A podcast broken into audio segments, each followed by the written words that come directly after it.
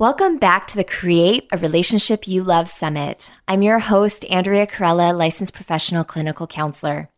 As you know, the benefits of this summit are to help couples create satisfying relationships and to communicate authentically with more harmony, understanding, and passion. Today, I have a very special guest. Her name is Neola Sparkus, and she is a spiritual coach and practitioner who has studied under Michael Bernard Beckwith at the Agape International Institute of Spiritual Practice. And today she's going to be covering the how to dissolve your emotional blocks and five steps to creating the love we desire. Welcome today uh, for our talk today. Thank you, Andrea. It's such a pleasure to be here with you. Wonderful. I know we're going to be covering some really great material from releasing emotional triggers to releasing blocks of our shadow selves, uh, the differences between men and women and how we communicate, physical intimacy, and different love styles. So I'm really excited about this conversation. Yes, it's it's a wide-ranging one, and we're going to have a lot of fun with this. So I'm looking forward to it. Sounds great. Wonderful. My first question is, how do we gracefully release and recover from emotional triggers that come up in our relationship? How do we deal with that? Yeah, you know, I, I came up with this report. It's available on my homepage on my website. And I came up with it because of the process that I had to figure out for myself, because I am a highly emotional person. And I was not responding in a mature manner when these emotions would just, oof, you know, take me over, and they would feel absolutely overwhelming to me. And I have to say, it took me, you know, a lifetime of practice and understanding and learning and studying and figuring things out for myself. And in the report on my website, I think I go into like fifteen different steps, so I don't want to overwhelm everybody. But the gist of it, and I have done a lot of studying of emotional intelligence in general, and there's a, a great book by that name, and I forget the name of the two Uh, writers. They're a husband and wife uh, therapist team who came up, and they have so many fabulous things to say. But I actually formulated my process, and then I read their book afterwards, and I'm like, oh, okay, so, you know, we, our paths really do cross over, because these are the truths. So the one thing about emotional intelligence in, in general is that you do need to know how to appropriately modulate your emotions. So what I tell people in the first step is, you know, when you notice you're overwhelmed with your emotions, see if you can relax yourself, take a deep breath, because the thing about the emotions is they come from our survival self. The survival brain is always looking for what's the problem, what's wrong, how can I be in danger, and how can I protect myself? And this is what happens when two people get intimate. We're talking to couples here today. When we get close to each other, we tend to overstep each other's boundaries. We have let that other person into our inner portal, inner space, and now they start rubbing up against parts of us that we're not comfortable with. And so the emotions can start to fly, and this can escalate. So the first thing to notice is, okay, my survival self is telling me I'm feeling threatened, and there's some kind of danger, which there's not. It's just me and my partner here. And I know we ultimately love each other, and we got to sort something out. The first step is, you know, just see uh, see what you can do to really relax yourself. Try to be calm. This is where couples can take a time out. It's like, okay, I got to go off to my room and recompose myself before we can continue this conversation. So most importantly, don't let your feelings dictate how you act. And then the second thing to notice, so many couples are in the habit of, well, you made me feel this way. Oh, yeah, well, when you said that, you made me feel this way. So we have to take responsibility and ownership for our own emotional reaction. It's so easy to say, oh, that person made me do it. But the feeling is in your body. You're the one having this response. Another person might not have that same response if your partner had said whatever they said to them. So this is truly your emotion and your feeling. And then I go through a whole uh, bunch of steps about how you can process your emotion, which is so important, to go into the emotion, explore it. This is something you do on your own. mm. not not with your partner, but you you go into it and you will learn and you will know and you will notice that our emotions probably were put in place pretty much by the time we were seven years old. And this is what we're carrying in our nervous system.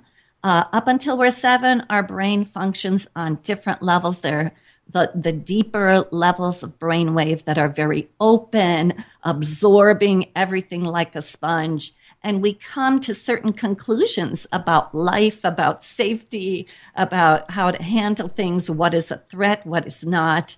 And this is the stuff that lives in our nervous system unless we heal it. And you as a therapist know there is a way to heal these emotions. So mm-hmm. it's important to face them, listen to the message, feel them fully so you can release them from your body, so you're not taking them around with you, keeping them in your body so that they can get triggered again, you know, by the next person and so forth. And one of the things when I was training to be a spiritual practitioner, which I found to be amazing when I heard, I read in a book by Ernest Holmes, he said, refuse to have your feelings hurt. And I was like, what? I have a choice over this? He says, refuse to receive anybody's condemnation. Refuse to use any situation against yourself. And that was a huge revelation for me, because when we are blaming somebody else for how we feel, it's like we're saying, I'm going to take what you just said and use it against myself.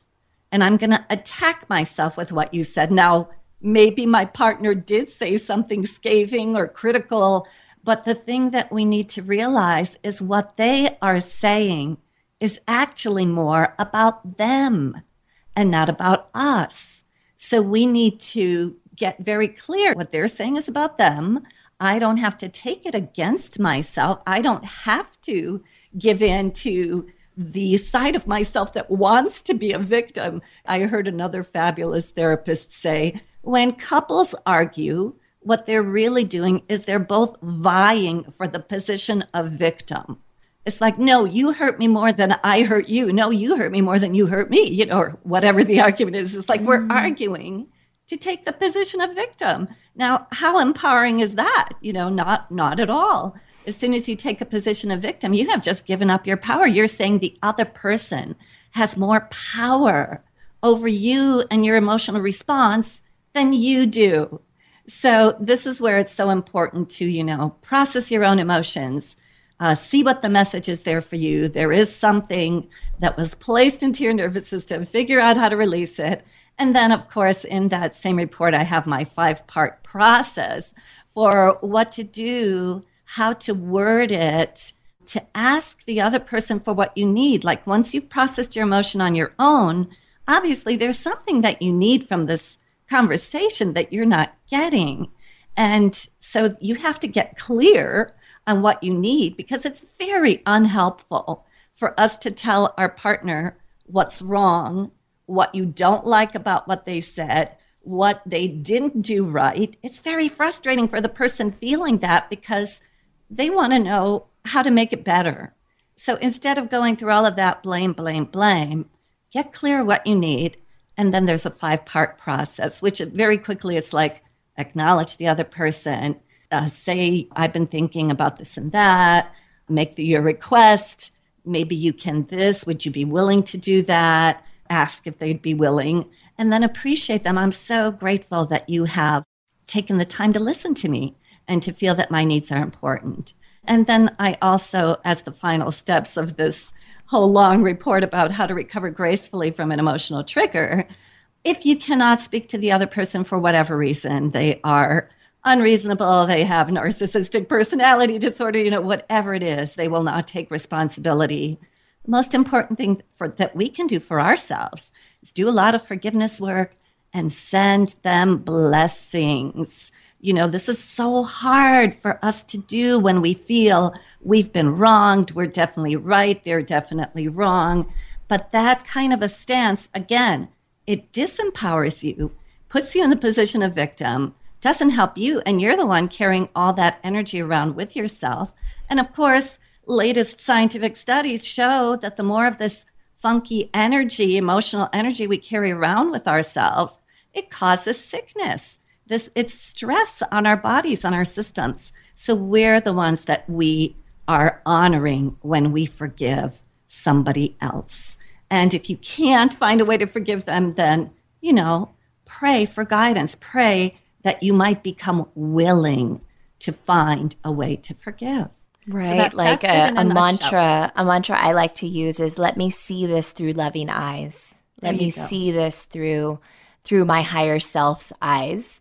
To be able to help when, you know, our ego is hurt, it's hard to rise above it. So sometimes just a willingness to ask for to see it differently than what the way that we currently see it can help shift our perception of things. And I think you brought up such interesting uh, points and pieces of wisdom. So thank you so much for the thoroughness of that of that question and just that step-by-step process that people on the call can incorporate. And then really just that uh, taking ownership and that responsibility of our own emotional landscape and behavioral landscape, because that really allows us to to feel like we can be part of the change that we want to see in our relationships and in our life. So thank you for covering that. That was oh, very yes, helpful. So yeah, it, it's, it's a bit lengthy. And of course, it's something that people practice. And once you get into the practice and the habit of it, it becomes quick and easy and natural. Great. Talking about men and women and how we have different communication styles, do you have some ideas on ways that people on the call can decode or demystify some of these differences so that we can actually bridge the gap and understand one another more clearly and better? Yes, there is such a spectrum along this uh, differences between men and women. I don't want to get all black and white about it, because obviously these days I actually coach a lot of women who are more masculine. And as such, they have a tendency to attract to themselves a partner, if they're with a man, that is more feminine. And so I don't want to get into these generalizations, but one of the common differences, and I am just going to speak from my own experience, the frustration that I went through with my husband, and we've been together for over nineteen years. Reverend Michael married us back in nineteen ninety-seven. Mm. So I have this need, I guess, and I'm going to call it maybe a feminine need, to just let my feel, express my feelings. Like, oh, I went through this day and I was talking with this person and they said this and that made me feel this. And my husband wants to run in and fix it. He wants to go, oh, well, maybe if you would have said this, or maybe if that person, or maybe you should have asked for, and this starts to make me feel so frustrated, like, No, no, no. I, you know, I feel like I'm being made wrong or something like that. So mm. in, in general, there is a tendency for a man to want to fix something and for a woman to want to express her feelings. Now, on the flip side, I have found myself in the exact opposite situation where I'm listening to my husband talk about his feelings and I'm trying to fix something for him and he gets frustrated. And, you know, finally, we have learned this about each other. And he's, we just, you know, just last night, he said to me, honey, you don't need to fix me. mm. I sometimes give that actually as advice to a client of mine. Just the other day, I was coaching a wife who was wondering how best to enlist her husband in some changes she wanted to see in the relationship. And I said, you know what? Guys like to fix stuff. So you can say, oh, gosh, I feel so this way or that way about what's going on in the house or in the, you know, whatever order, bringing order. I want the house to look clean. I want the living room to always have stuff picked up. And the desire of the husband to fix something will go, oh, well, I've got a great idea. How about every night after I'm done watching T V, I'll put away all the remotes and all this and that and, you know, all that stuff. And they come up with a plan. And it's like, yes, you can use that to help you, to give you what you need. So that's, you know, those main differences. And then, of course, every couple is unique. And, of course, we have all different styles of communication depending on our family of origin. In some couples, they're very open with their feelings and talk about everything that they feel. With other couples, maybe even just one of the partners is completely uncomfortable talking about feelings, doesn't even know what their feelings are, don't doesn't even know how to access them. So these are different kind of challenges. And you can, I highly recommend for people who have a tough time accessing their feelings to spend time in silence and doing some deep work. And I have some guided meditations on my website too that can help people to really listen to their inner messages and their inner voices and things like that. Mm, so great. Wonderful. Now, I think the next piece uh, that I'd love us to explore, and I know that you have a list of, of twelve of these, so I don't know if we can get to all of them, but the different stages to physical intimacy, since we have a lot of couples on the call, and obviously physical intimacy is part of the relationship dynamics, it can be helpful to have a step-by-step process on how to cultivate that physical connection. So could you guide us through some of those stages and how couples on the call can implement some of them? I came up with this list because when I am coaching singles who are looking for a partner, and I find that so many jump into total full-on physical intimacy right away before they're emotionally connected and before they feel ready to do it. And I thought, you know, what happened to the old days when we gradually would get physical with each other and every step of the way was so exciting. Even I'm thinking back like on my teen years that it's like, oh my God, he looked at me. He looked at me. And that was so exciting when you have not had physical intimacy with a boy yet. It was like, oh my God, he looked at me, and that'll keep you going for days, you know, and you talk to your girlfriend about it, you know, when we're we're so young and we haven't been through this yet. So I came up with this list to remind us to savor every step of the way. And the purpose of savoring every step of the way is so that we don't get physically intimate too quickly before we're emotionally ready and before we really feel enough of a connection with the, the other person. Now, sometimes this can work also for couples who are sexually estranged. Perhaps they've been married for a long time. Perhaps they've let certain differences go unresolved. They've built up walls to each other. They've built up defense mechanisms, and they don't know how to reach out to each other anymore. And this is what brings them to physical, uh, to couples therapy, I should say, couples counseling, is that they don't know how to reach out to each other. They realize they want to. They want to patch up their relationship. They want to work it out. How do they get there? The important thing is to go slowly and to really feel each step of the way. So I mentioned the first step. Actually, I got this list, believe it or not, from an article that's uh, written by a woman who teaches novelists how to unfold the sex scenes in their romantic novels. You know, she's teaching writers uh, what steps to go through before you take the reader to the ultimate climax. To build but the she, anticipation. Yeah, build the anticipation, exactly. But it is based on scientific research by a fellow named Desmond Morris, who wrote Intimate Behavior, a zoologist's classic study of human intimacy.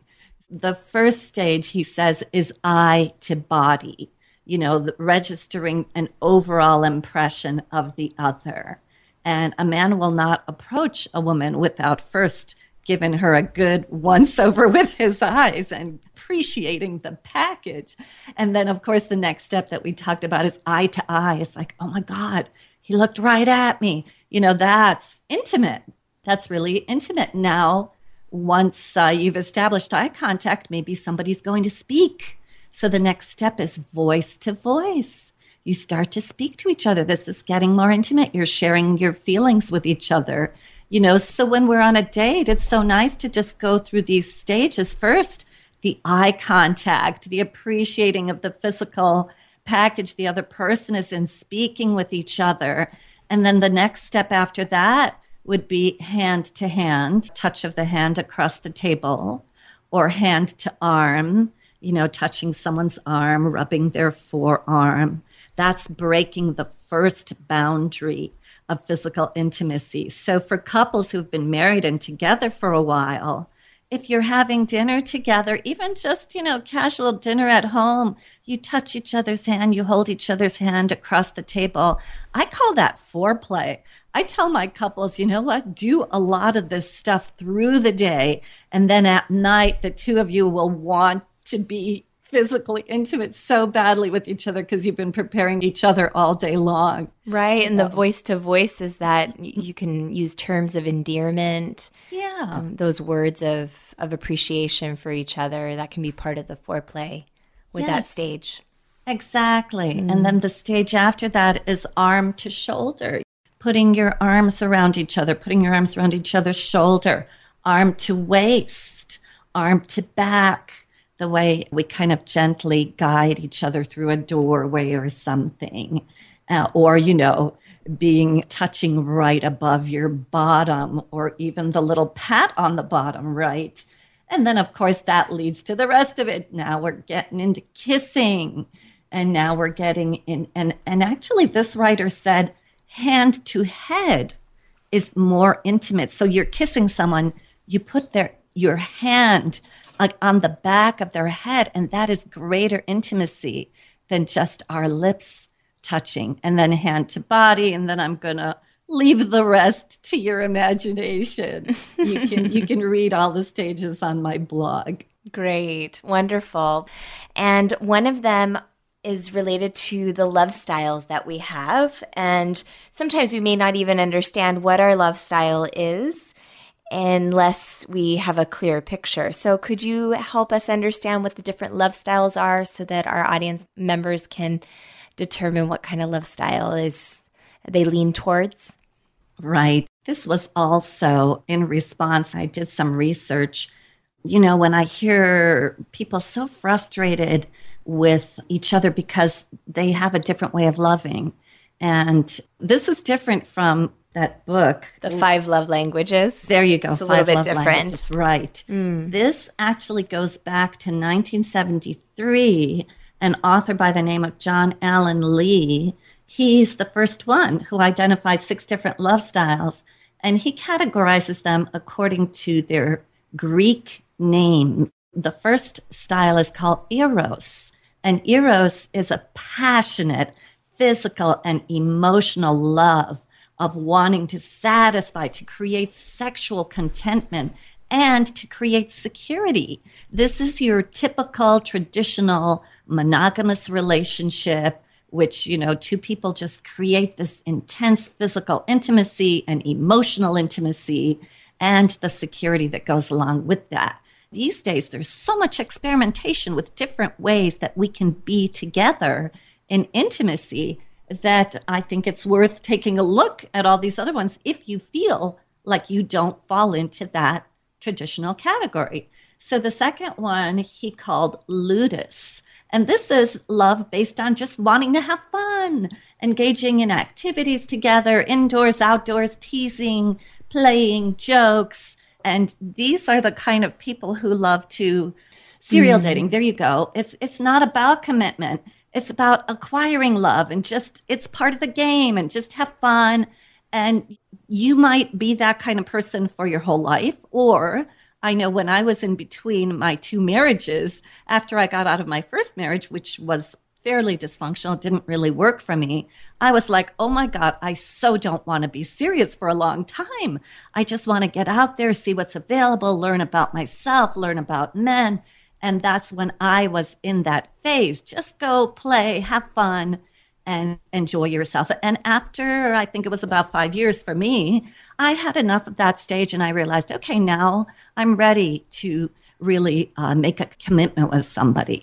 So is uh, is basically the second style, is this more of a non-commitment, or could a very committed partnership have this style incorporated in their monogamous relationship of fun and pleasure and joking?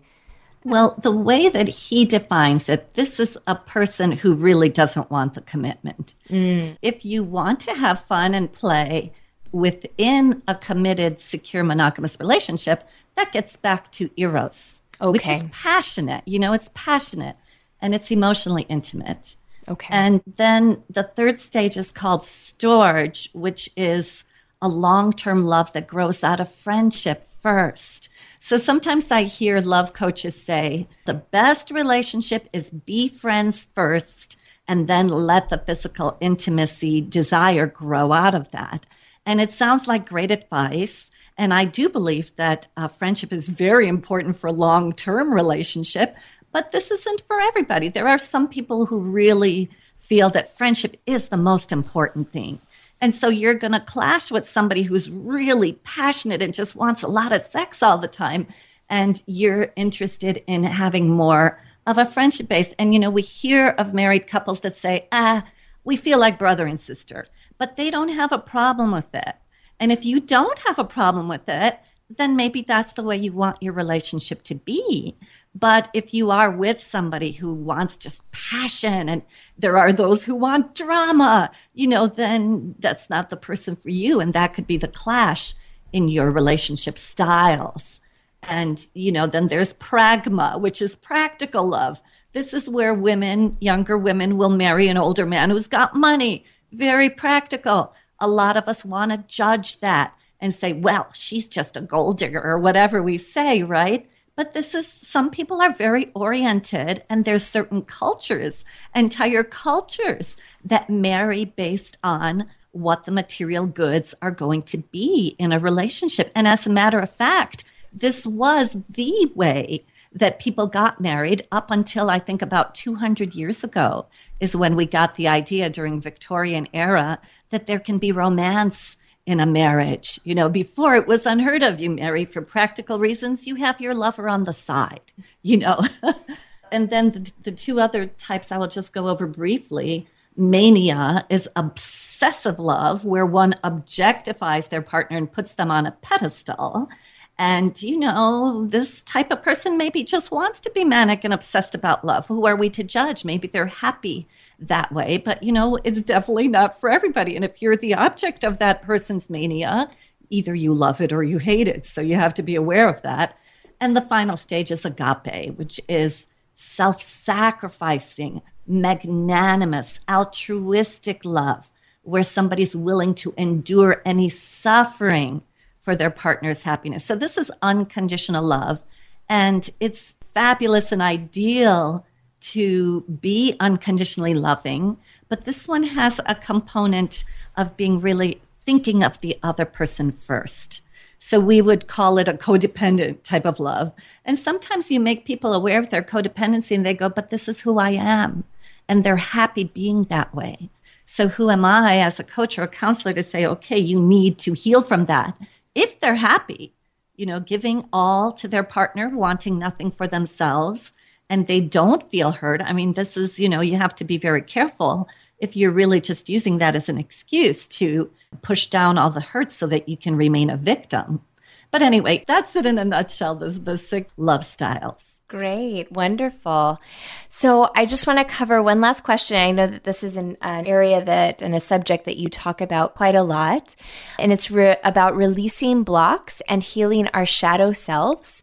So I'm wondering, how can we do that so that we can be more authentic in our relationships and ultimately create a relationship and the relationship that we desire?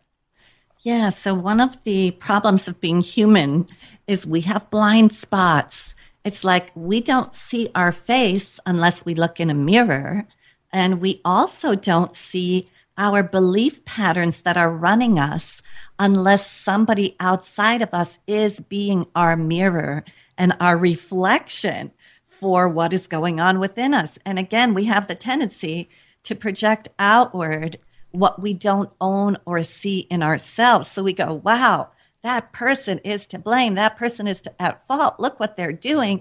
And actually, you have to ask yourself, well, what is it inside of me that is a match, a vibrational match for what this person is representing in my life? Now, this takes courage, and it takes maturity, and it takes a desire to take uh, a responsibility for your relationship. I do help people to see what they cannot see, because it's usually some kind of a belief that we embodied and decided on, usually before the age of seven. I mean, I do believe, uh, apart from other teachings that say that this is all, all from childhood, I believe that you can come to certain conclusions just based on your last relationship that didn't go well too, you know. So we do have constant beliefs that are running us that we have to question. We have to ask ourselves, wait a minute, where am I going wrong? What am I believing that is not serving me? Who do I think I am that really is not the truth? Or to find out what your blind spot is, ask yourself, who do I never want to be? Because if you really are afraid of being that or feel a strong emotion about being that, chances are you've repressed it into your shadow.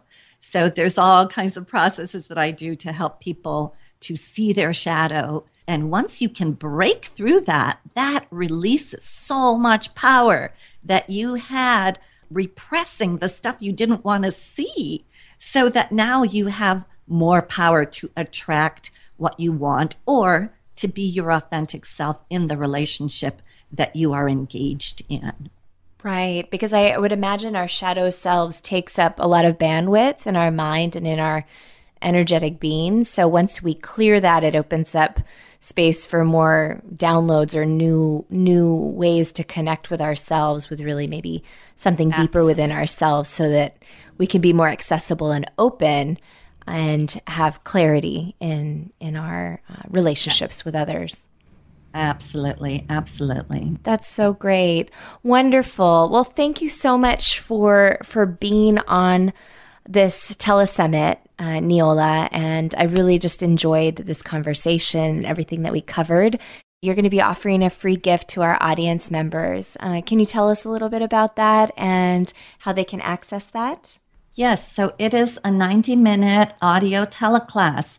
It's called Creating Your Best Love Ever. And I created it in response to questions that I received from my community. And so I answer questions about how to identify and process your fears, the difference between self-love and self-esteem, and the ten areas of self-love to practice. And I also answer questions about how to best take care of yourself if you feel you're tending to lose yourself in a relationship. I also address uh, trust issues, and um, how long to stay with a prospective partner if you're not sure if they're the one or not.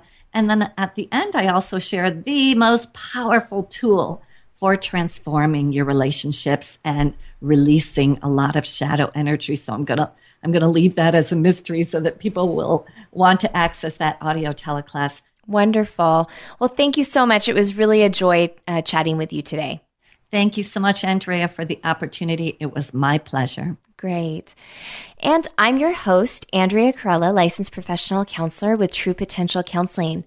And just to recap what we covered today on our talk with Neola is how to gracefully release and recover from emotional triggers, how to release blocks and heal our shadow selves, how to decode the differences between men and women and how we communicate, the different stages of physical intimacy and how you can apply that into your day-to-day dynamic with your partner, and the different love styles that are a part of the different types of love that could be aspects of your own relationship or aspects that you, you desire to have.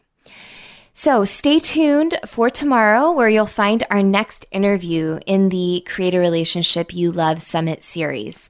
I can't wait to connect with you then. Have a great day.